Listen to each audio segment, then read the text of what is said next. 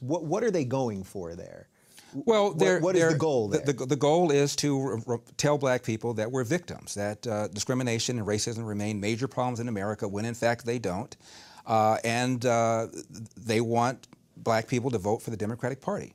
The Democratic Party gets uh, 95% of the black vote, uh, and the reason they get it is because blacks are convinced that the number one issue facing the country right now is social justice, racist white cops, uh, discrimination, systemic uh, racism, microaggression, whatever new word they come up with, and it's a bunch of nonsense. The number one problem domestically facing this country is a breakdown of the family. And uh, President Obama said it. I didn't. Uh, a, a, a, black kid, or a kid, not just a black kid, a kid raised without a dad, is five times more likely to be poor and commit crimes, nine times more likely to drop out of school, and 20 times more likely to end up in jail. So you're far more likely to end up in jail without having a dad than you are because of a white racist cop. You're on record as calling for the end to the minimum wage, saying, quote, the correct minimum wage ought to be zero. Right. How do you think California voters currently earning the minimum wage, which is 13 to 14 dollars an hour would react to that? Well, uh, given the um, indoctrination that people have about the minimum wage, they probably wouldn't react to it well. I would point out that there was an editorial in 1987 uh, in the New York Times, an editorial, not op-ed piece, and the headline is "Correct Minimum Wage 0.00." And they made all the economic 101 arguments. That is, that when you arbitrarily uh, increase the cost of labor, uh, all sorts of bad consequences come from that. People's hours are cut back. Uh, a hiring decision is deferred. Uh, prices of prices of goods go up in order to, to uh, compensate for that forced increase in labor, which is usually the biggest cost in running any kind of business.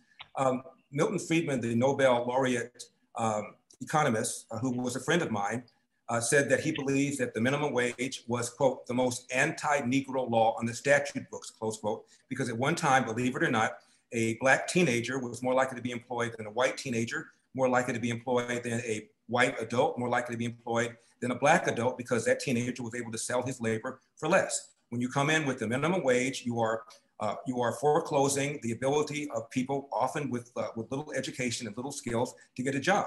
I don't. I never have quite understood why a third party like government, uh, why that government feels it's anybody's business what my relationship is with an individual who willingly sold his labor uh, and my relationship with that person when I willingly bought that labor. Uh, why two people who are adults can't determine what the price of labor ought to be is beyond me. And why a third party feels it's his or her business to interfere with that is also beyond me.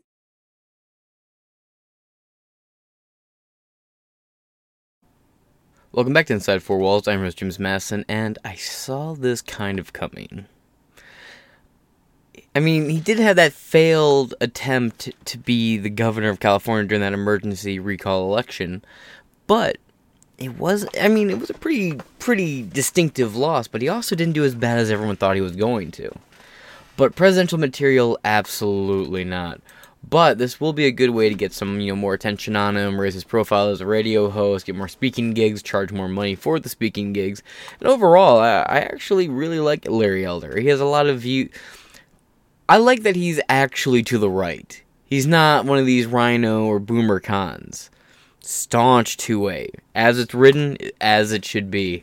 And it stands against the NFA, stands against the Federal Reserve, stands against funding Ukraine, stands against the entire woke mob, trans ideology, transgressionism, stands against transhumanism, calls out Musk on the Chinese foreign affairs and all of that shit. So it, there's a lot of things I really like about him. There's only one thing I, I, I I'm kind of held up on and it's nothing that he said explicitly other than like when, when, he's, when he's talking about religion in schools he talks about how there's a, a need to teach christianity as fact. And there's i'm i'm not inherently um, against that but if you're going to teach any if you're going to teach one religion in school you have to teach about all religions in schools and you need to do it from a you know objective standpoint. And since that's impossible especially in this day and age i don't know if religion belongs in schools as much as kids belong taken out of schools. And he promotes homeschooling to his credit, but it's the Christian national elements that I, am not, I don't like. And I say this as a Lutheran.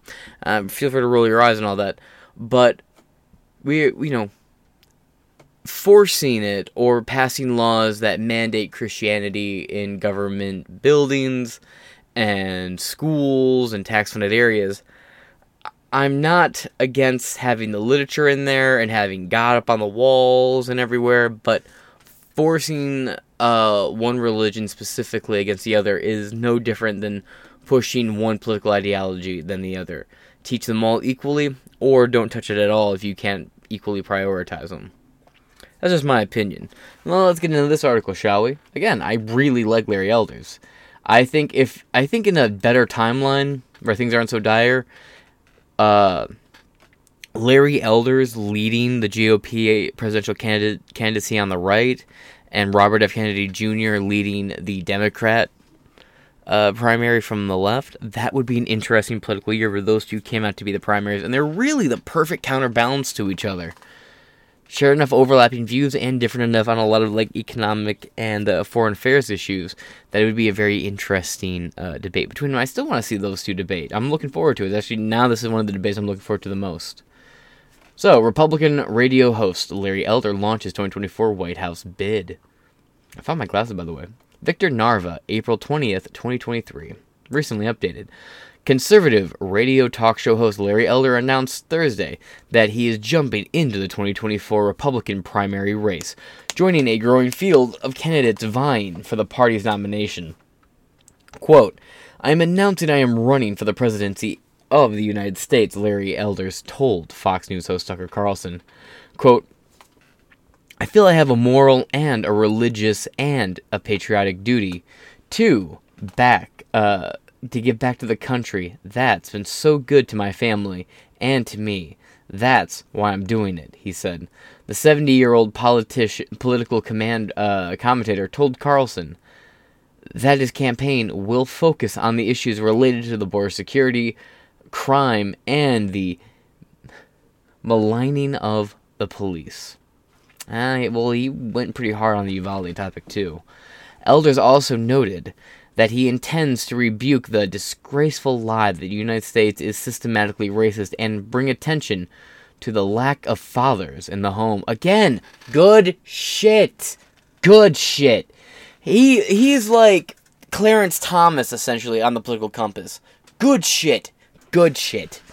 Quote, America is in decline, but this decline is not inevitable. We can enter a new American golden age, but we, much, we, we must choose a leader who can bring us there. That's why I'm running for president.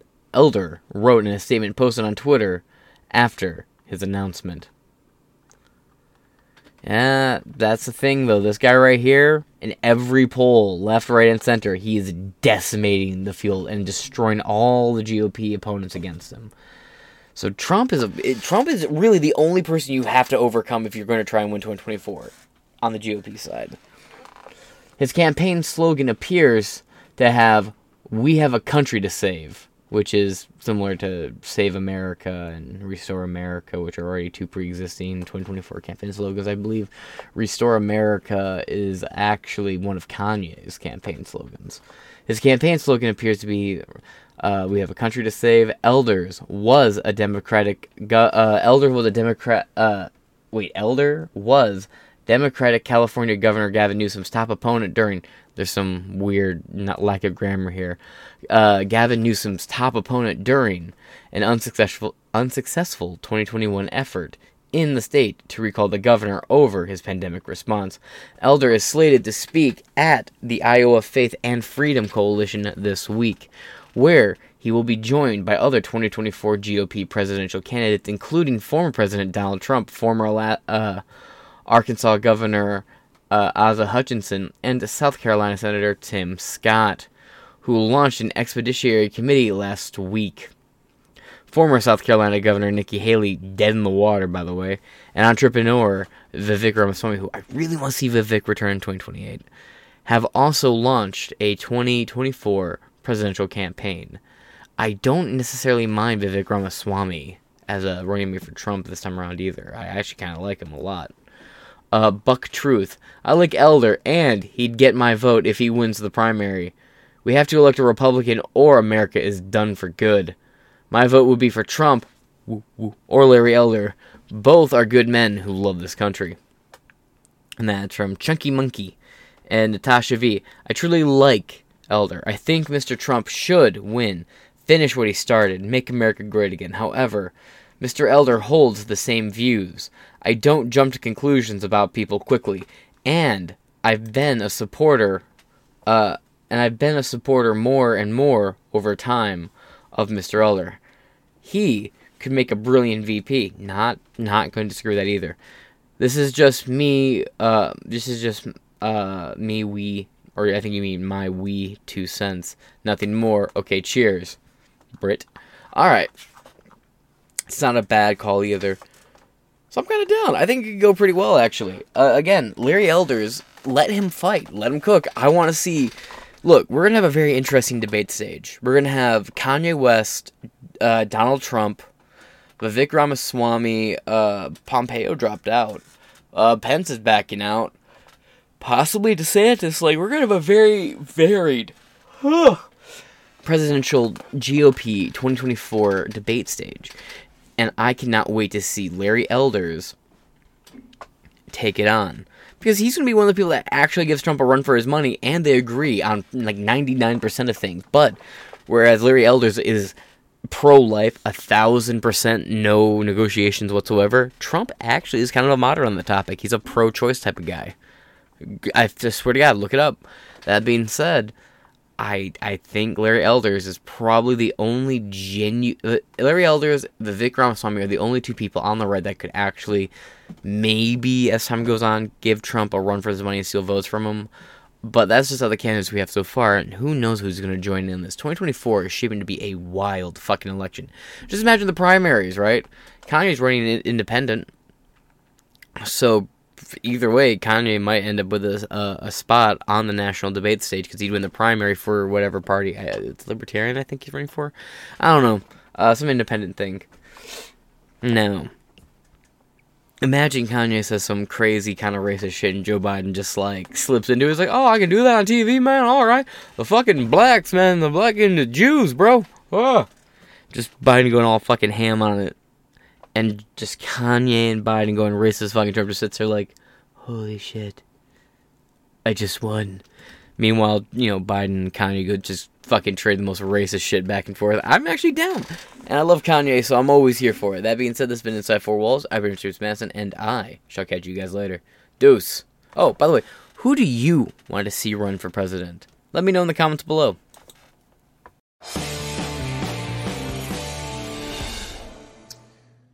Larry Elder has been in California media forever, telling the truth in a really smart and sometimes hilarious way.